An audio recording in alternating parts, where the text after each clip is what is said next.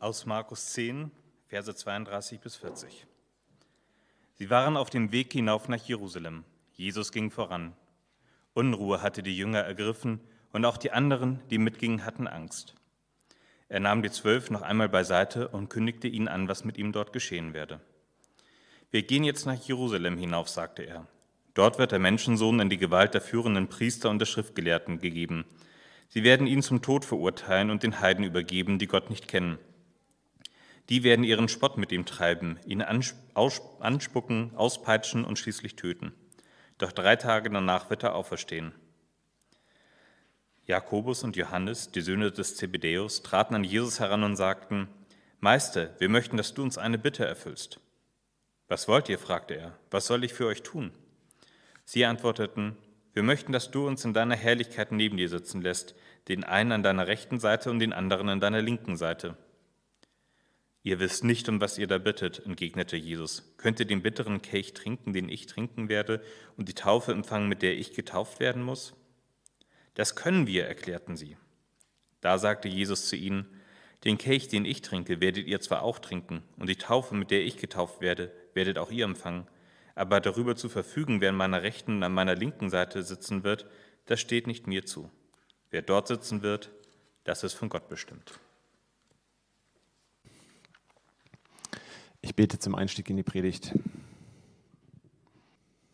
Himmlischer Vater, ich möchte dir Danke sagen, dass wir auch heute Morgen hier so zusammenkommen können. Ich möchte dir danken für diesen Text, für diese Worte und für deine Gegenwart. Und ich möchte dich darum äh, bitten, dass du mit äh, deiner Präsenz ähm, für uns jetzt greifbar wirst, dass du reinkommst in das, was äh, uns bewegt, dass du zu uns sprichst und uns weiterhilfst. Amen.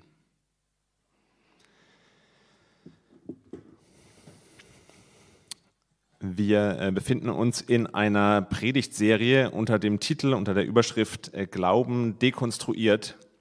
Und wir haben uns ähm, im Leitungsteam, im Angestellten-Team, ähm, ich mich sowieso auch selbst äh, gefragt, können wir das im Moment überhaupt bringen? Ja, ist, das, ist das im Moment überhaupt äh, hilfreich? Ähm, es geht mir genauso wie Marlon das gesagt hat, dass mich das äh, Kriegsgeschehen in der Ukraine weiter sehr bewegt, dass es mir auch nicht leicht fällt, heute hier vorne zu stehen und zu predigen und ähm, meine Gedanken entsprechend zu sortieren. Können wir das bringen, in so einer Zeit äh, über dekonstruierten Glauben zu sprechen, in der sowieso schon so vieles unsicher ist. Ja, Corona ist irgendwie ja auch noch nicht vorbei und wir haben davon zwei Jahre irgendwie hinter uns. Das hat irgendwie ganz viel aus den Angeln gehoben, ganz viel Unsicherheit mit sich gebracht. Ähm, wir haben jetzt diese Kriegssituation, die uns alle beschäftigt, die uns alle irgendwie bewegt, die auch äh, große Fragen irgendwie aufwirft. Können wir das bringen?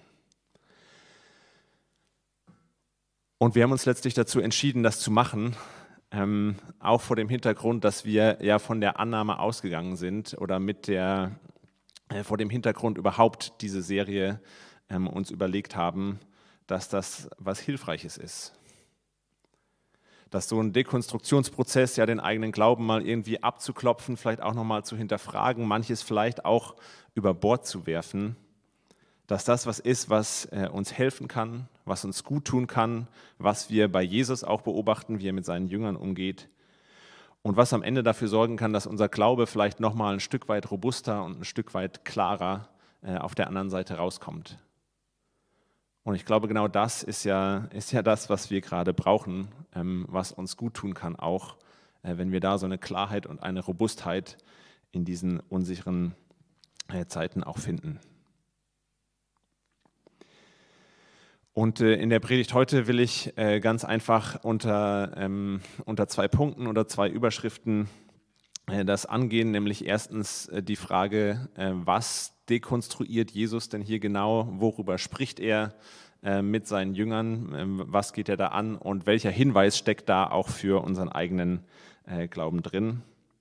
Und dann zweitens ganz einfach praktisch schauen, was bleibt denn übrig, beziehungsweise was fangen wir denn mit dem an, was dann noch übrig bleibt. Und ich glaube, was Jesus, ähm, was Jesus seinen Jüngern hier nimmt oder was äh, dieser Text so ein Stück weit zum Ausdruck auch bringt, ist, äh, dass, äh, ist, dass der Glaube nicht funktioniert als ein Weg zu Einfluss, als ein Weg ähm, dazu, irgendwie selber sich in die Lage zu versetzen, Macht auszuüben, die, die Lage in den Griff zu bekommen. Ja, der, der Glaube ist kein Mittel zum Zweck. Und ich komme darauf äh, aufgrund so einer ganz einfachen Textbeobachtung eigentlich, was, was sich im Markus-Evangelium auch immer und immer wieder beobachten lässt dass die Jünger einfach so diese Situation, in der sie sich befinden, ganz, ganz anders beurteilen, ganz, ganz anders irgendwie drauf eingehen, in einem ganz anderen Film sind ähm, als Jesus. Also ich finde das schon bemerkenswert, den Kontrast, äh, den diese beiden Textabschnitte, die so direkt hintereinander wegfolgen, aufmacht. Ähm, ja, also Jesus ist mit seinen Jüngern, ist mit so einer Menschenmenge auch unterwegs nach Jerusalem. Äh, es sind alle aufgeregt, Menschen sind auch ängstlich. Äh, das ist irgendwie so, so eine Zuspitzung. Alle erwarten den großen Showdown, jetzt wo sie aus der Provinz mit ihrer Bewegung in die große Hauptstadt ziehen. Und Jesus, den Rahmen, den Jesus setzt, ist, dass er davon spricht, dass er leiden wird, dass er sterben wird. Es geht darum, dass er in die Hände von anderen Menschen ausgeliefert wird dass er ein Stück weit machtlos sein wird. Und er erwähnt schon am Ende auch die Auferstehung, die Perspektive ist schon auch da, aber der Fokus liegt eindeutig auf dem Schweren, liegt auf dem Leiden, liegt auf dem Schmerzhaften.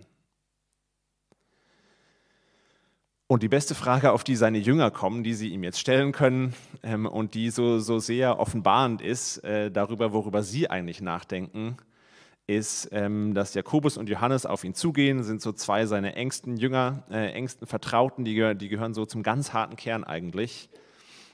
Und worum es ihnen geht, ist schon mal die Ministerposten im zukünftigen Reich Gottes, äh, das sie sich offensichtlich schon vorstellen konnten, zu verteilen.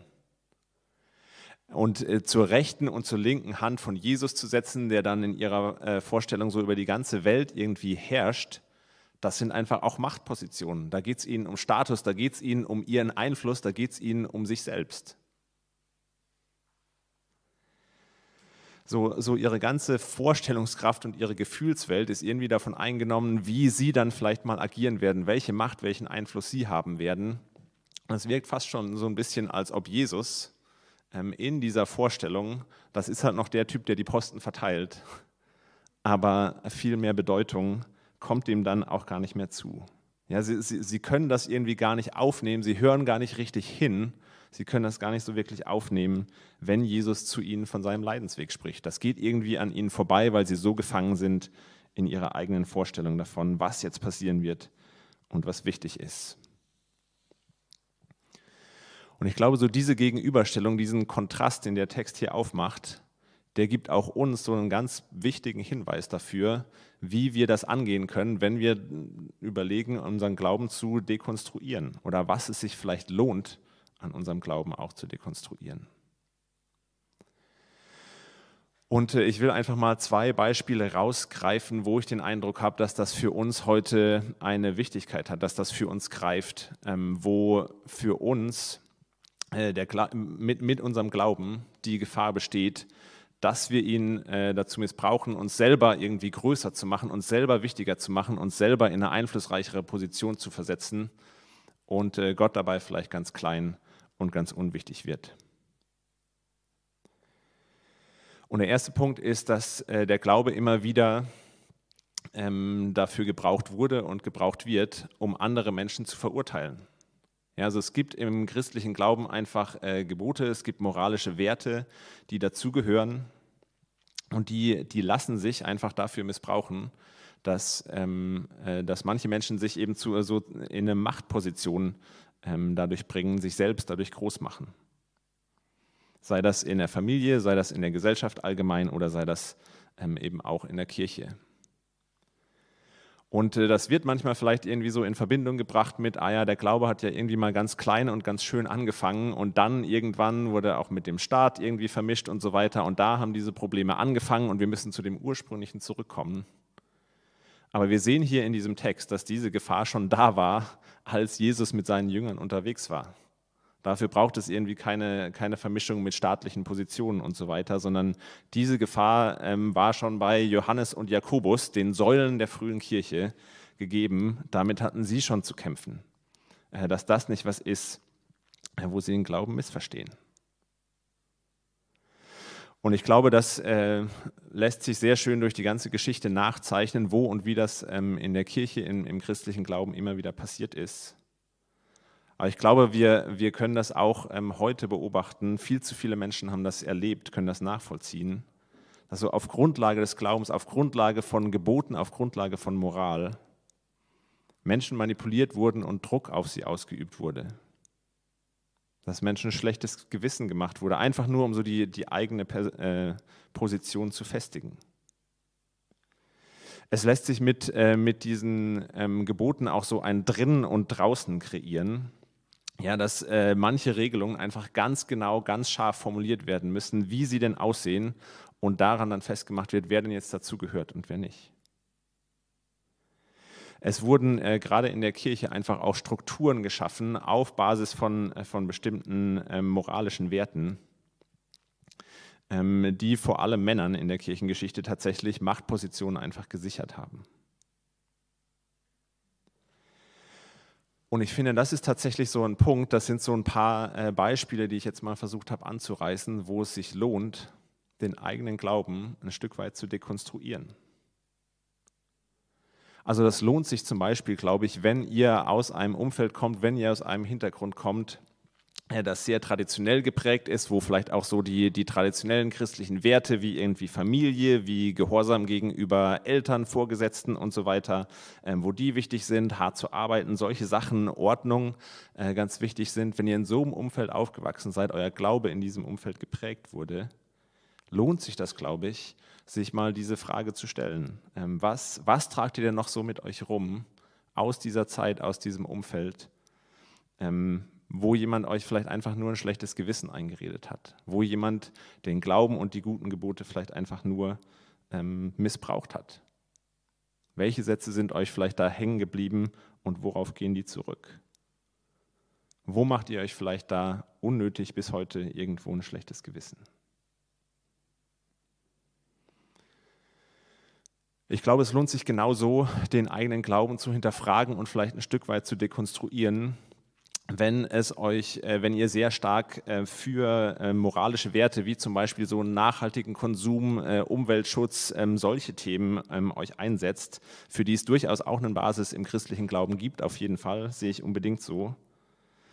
Aber es lohnt sich wirklich da, glaube ich, auch sich wie so einen Filter einzubauen, auf welche Art und Weise man denn für diese Werte kämpft. Wie versuchen wir denn Leute dafür zu gewinnen, die diese Werte eben nicht teilen oder bei denen die nicht so hoch hängen? Wie bei uns? Welche Sprache verwenden wir? Welche Mittel verwenden wir? Wie denken wir über Menschen, die das anders sehen, die das anders leben, bei denen das nicht denselben Stellenwert hat wie bei, wie bei manchen von uns? Ich glaube, es lohnt sich, den, äh, den eigenen Glauben so hinterfragen zu lassen, ähm, wo man äh, vielleicht auch selber irgendwo ihn missbraucht, äh, um sich über andere zu erheben, um andere zu verurteilen.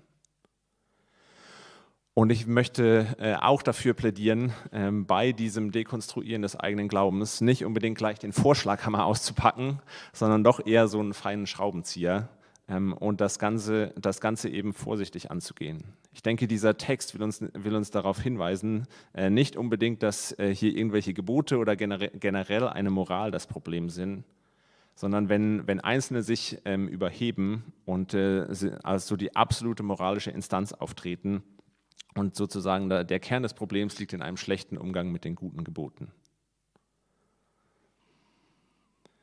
Und äh, man kann sich natürlich auch über den Inhalt der Gebote äh, streiten, wird an bestimmten Punkten ähm, auch gemacht. Dafür muss es auch Raum geben.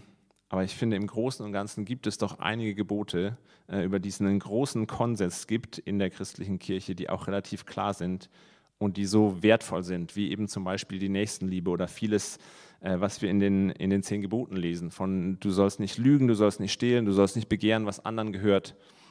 Du sollst den äh, siebten Tag, äh, jeden siebten Tag äh, nichts arbeiten. Ich glaube, da liegt, da liegt so ein Wert für uns drin und es ist schade, wenn wir sozusagen das Kind mit dem Bade ausschütten und, und es tut mir weh, äh, wenn das Resultat von einer Dekonstruktion sich dann darin aufgeht, dass wir einfach irgendwie versuchen, den Standard runterzufahren oder Gebote äh, irgendwie klein zu reden. Das ist so ein erstes Beispiel oder so ein erstes Problemfeld, was ich jetzt auch nur kurz angerissen habe, ähm, wo ich den Eindruck habe, äh, da lohnt es sich für uns, auf diesen Hinweis hier im Text zu achten. Und ähm, genau. Ein zweites Beispiel, ähm, das uns vielleicht sogar noch näher ist, ähm, wo bei uns vielleicht noch eher die Gefahr steht, äh, besteht als Gemeinde, dass wir, ähm, dass wir da vom Pferd fallen, ist, dass wir unseren Glauben auch verwenden können auf eine Art und Weise, dass wir versuchen, unser Leben in den Griff zu bekommen und uns so auf eine Art und Weise äh, größer zu machen. Also ich merke das bei mir selbst, wenn ich ähm, an Predigten arbeite, wenn ich mir Gedanken mache ähm, über die Gemeinde und so weiter, ähm, dann schaue ich natürlich immer, wo hilft der Glaube, bei welchen Problemen kann ich irgendwie anknüpfen und egal um welches Thema es geht, ja, egal, ob es irgendwie um ein gutes Leben geht, ob es darum geht, mehr innere Ruhe zu finden, um besseres Miteinander, was auch immer. Äh, die Glauben-Hilfkarte spiele ich eigentlich sehr häufig und sehr gerne. Der, der Jesus-Joker sticht eigentlich immer. Und das glaube ich natürlich auch. Das meine ich auch so, wie ich das äh, immer wieder sage. Trotzdem stelle ich mir manchmal die Frage, inwiefern ähm, ich meinen Glauben vielleicht auch auf so eine Art Mittel zum Zweck äh, reduziere, damit mein Leben irgendwie besser wird, damit ich mehr das Gefühl habe, ich habe jetzt mein Leben äh, ein bisschen mehr im Griff und ein bisschen mehr unter Kontrolle. Und Jesus und Gott, das ist halt einfach noch so der Typ, von dem ich jetzt ausgehe, dass er das gute Leben aushändigt. Und das ähm, merke ich manchmal auch, wenn ich, äh, also wird mir manchmal, glaube ich, ein Stück weit auch ein bisschen so gespiegelt, wenn ich jetzt mit Menschen über meinen Glauben rede, die den nicht unbedingt teilen, äh, kommt mir oft sehr viel Wohlwollen entgegen. Ähm, und äh, Menschen freuen sich irgendwie daran, dass ich so einen, einen, Glauben gefunden habe, der mir offensichtlich irgendwie gut tut oder auch mit dem, was wir hier als Projekt Kirche machen, dass es irgendwie was gibt und, ähm, und merke dann aber, wie das, wie das in so eine Kategorie, in so eine Schublade reinrutscht von, ah, das ist, das ist wie mein Yoga oder wie mein Feierabendbier oder wie mein Tanzen gehen oder äh, mein Sport oder was auch immer ähm, wir so machen, äh, was wir so für Methoden haben, um unser Leben ein Stück weit ähm, in den Griff zu bekommen, uns gut zu fühlen damit. Und ich spüre da dann äh, an diesem Punkt im Gespräch eigentlich immer so einen inneren Widerstand in mir, weil ich denke, das, das ist eigentlich nicht die Schublade, in die mein Glaube komplett reinpasst. Also ich will das gar nicht kleinreden. Ich glaube, wie gesagt, dass der Glaube uns gut tut und das auch sehr, sehr gerne und unbedingt darf. Aber ich glaube, dass das nicht alles ist. Und dieser Widerstand, den ich da spüre, der ist äh, durch die Tatsache des Krieges, des Blutvergießens in der Ukraine jetzt irgendwie noch mal stärker geworden, stärker denn je zuvor. Ja, also es, ist, es reicht mir nicht, dass mein Gebet mir vielleicht irgendwie dabei helfen kann, äh, dass ich jetzt besser mit diesem Krieg umgehen kann. Ja, so, so, als, so als wenn ich die Hauptperson wäre, in dem es um den ganzen Geschehen geht. Ich finde es irgendwie auch zu wenig, dass mein Glaube mir jetzt in dieser Situation Hoffnung gibt, so berechtigt und gut und wichtig das ist. Sondern da muss doch irgendwie noch mehr geben. Ja, so, so, so ein Glaube, der im Wesentlichen die Funktion von einem Feierabendbier, von Yoga, von einem, guten, von einem guten Coaching hat und darauf reduziert ist, wo das alles ist. Das, das ist mir irgendwie zu wenig. Da habe ich den Eindruck, dass das macht mich so groß, das stellt mich so im Zentrum des Weltgeschehens und macht Gott gleichzeitig auch irgendwie klein. Und ich glaube, es lohnt sich auch da, auch da behutsam, mal ein bisschen zu dekonstruieren. Also es lohnt sich zum Beispiel in den Momenten, wo wir den Eindruck haben, unser Glaube funktioniert nicht mehr so richtig. Ja, in den Momenten, wo wir den Eindruck haben, naja, mein Gebet, äh, das hilft mir überhaupt gar nicht, innere, äh, innere Ruhe zu finden. Das macht mich überhaupt gar nicht ruhiger. Das, das wühlt mich vielleicht nur noch mehr auf. Oder vielleicht lese ich irgendwelche Texte, irgendwelche Bibelverse, die mir vertraut sind, die, mir sonst, die mich sonst immer irgendwie getröstet haben. Und das funktioniert irgendwie gar nicht mehr. Und das ist natürlich auch ein schmerzhafter und ein schwieriger Moment. Aber ich glaube, es kann auch ein Moment sein, in dem es sich lohnt, dass wir uns die Frage stellen, vielleicht ist da ja mehr. Vielleicht geht es ja mehr als nur um meinen inneren Frieden und mein, und mein Wohlbefinden. Vielleicht ist das ja nicht der einzige und wesentlichste Inhalt unseres Glaubens.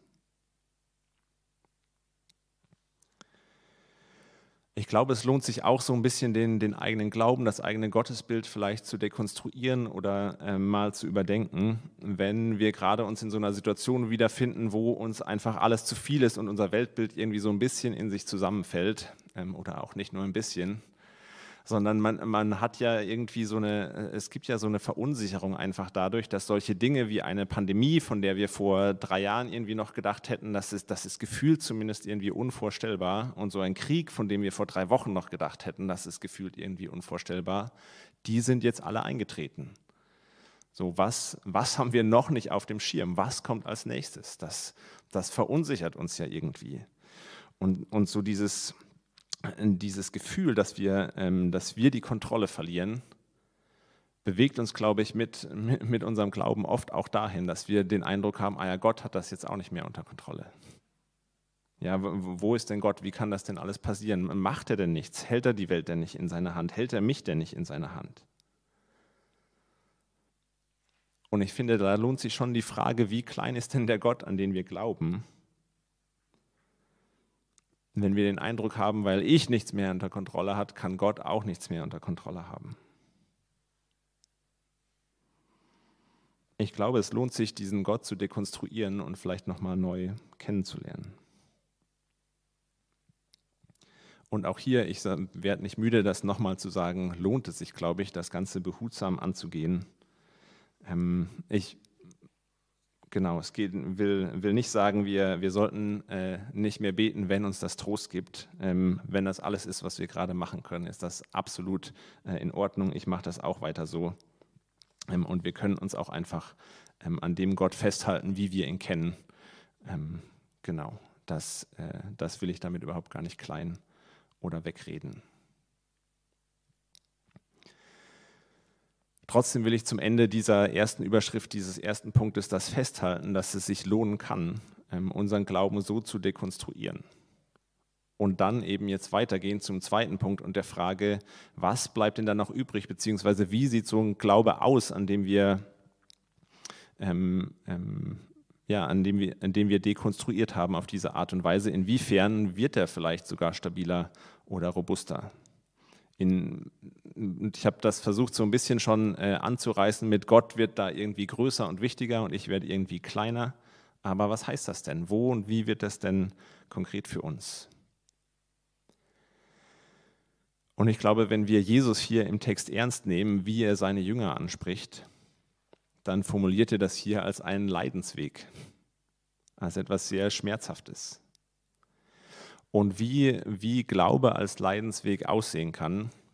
Auch für uns, die, die jetzt, glaube ich, direkt noch nicht mal am härtesten getroffen sind. Aber trotzdem hilft mir das, dass es unglaublich viele Menschen gibt, gläubige Menschen gibt, ähm, die genau so eine Art Leidensweg im Glauben, äh, glaubenden äh, Leidensweg schon gegangen sind.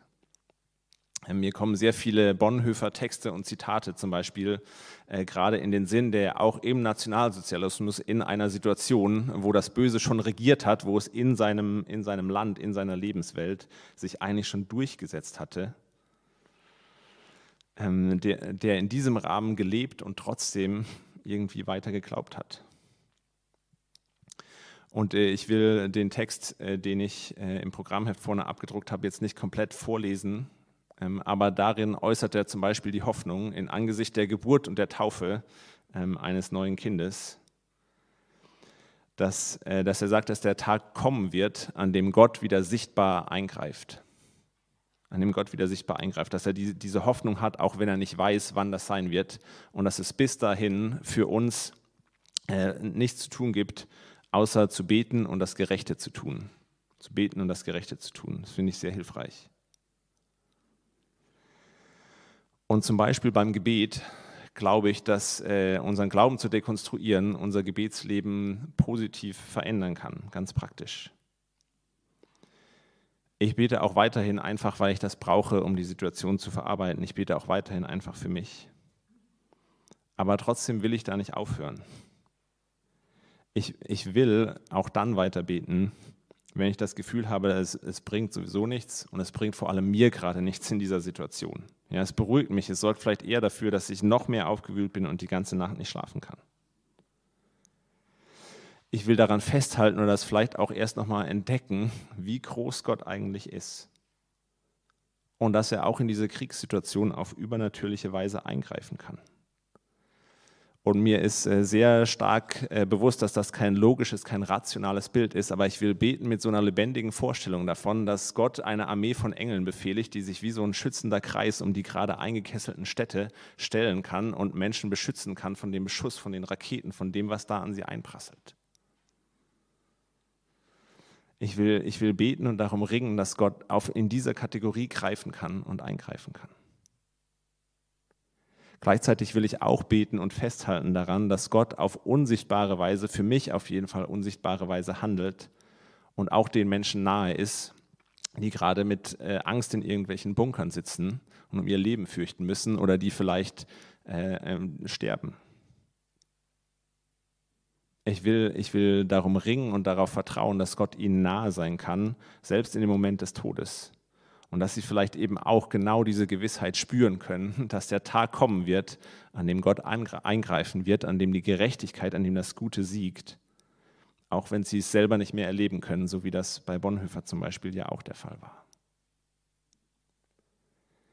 Und ich glaube, so zu beten, mit dem, mit dem unsichtbaren Handeln Gottes zu rechnen und, und mit ihm um sein sichtbares Eingreifen und Handeln auch zu ringen, das kann zumindest so ein kleiner Moment sein, wo, wo unser Glaube als Leidenweg, Leidensweg irgendwie sichtbar und greifbar wird, diese, wo diese Veränderung spürbar wird für uns. Und äh, auch wenn das dabei nicht im Vordergrund steht, ähm, auch wenn auch da der Glaube schon wieder kein Mittel zum Zweck ist, glaube ich, dass genau so ein Gebetsleben dafür sorgen kann, dass unser Glaube eben tatsächlich nochmal tiefer Wurzeln schlägt, nochmal stärker wird, nochmal fester wird. Und ich sehe das äh, ganz ähnlich auch, wenn es um das Tun des Gerechten, um unser Handeln geht, um unser Umgehen mit dem Gebot der Nächstenliebe zum Beispiel, das eben nicht dazu da ist, äh, oder dass wir eben nicht dazu gebrauchen äh, sollen und wollen, um irgendwie unsere Situation zu festigen. So, ich denke, ich denke, so ein dekonstruierter, in diesem Sinne dekonstruierter Glaube, gibt uns eine Grundlage dafür, auch dann noch zu helfen, wenn die Notsituation vielleicht nicht so äh, akut ist und die Hilfsbereitschaft nicht so groß ist und uns das vielleicht nicht so gut tut, selbst so gut tut, anderen zu helfen, wie das im Moment äh, der Fall ist mit geflüchteten Menschen aus der Ukraine. Auch dann noch zu helfen, wenn das für uns ein Stück weit ein Leidensweg ist, wenn uns das weh tut, anstatt uns gut zu tun. Ich denke, so ein, so ein Glaube kann kann auch eine Grundlage dafür sein, dass wir zum Beispiel auch jetzt in so einer, äh, in so einer Situation wie jetzt, wo es eben ganz andere akute Probleme gibt, äh, uns daran erinnern und die Wertschätzung, Wertschätzung beibehalten, die irgendwie während, den, während des Lockdowns akut war für pflegende Menschen, für Menschen, die an der Kasse sitzen im Supermarkt und, und ich denke, so ein, so ein dekonstruierter Glaube kann uns genau damit reinnehmen, diese Wertschätzung auch jetzt den Menschen entgegenzubringen und aufrechtzuerhalten, die ja genauso systemrelevant sind und für uns relevant sind, wie sie es damals waren.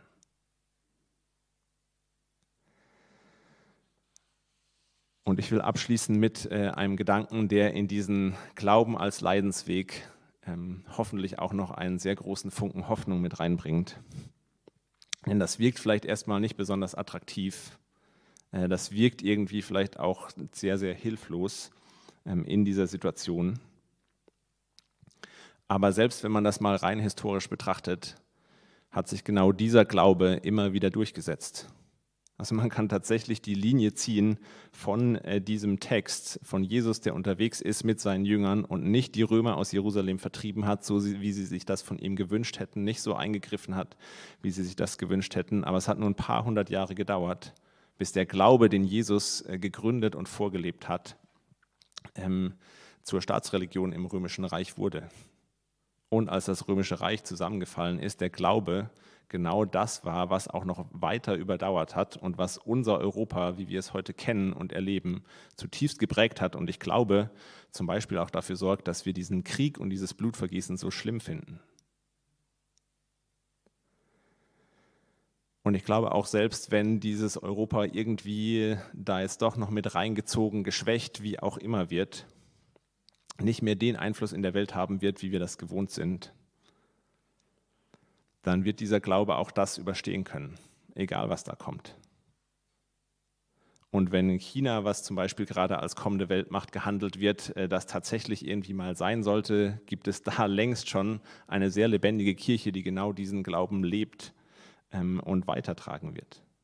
Ja, so unabhängig von irgendwelchen großen machtpolitischen, geopolitischen Bewegungen und Zusammenhängen wird, glaube ich, dieser Glaube sich, äh, sich durchsetzen und hat das immer wieder bewiesen, dass er diese Kraft dazu hat.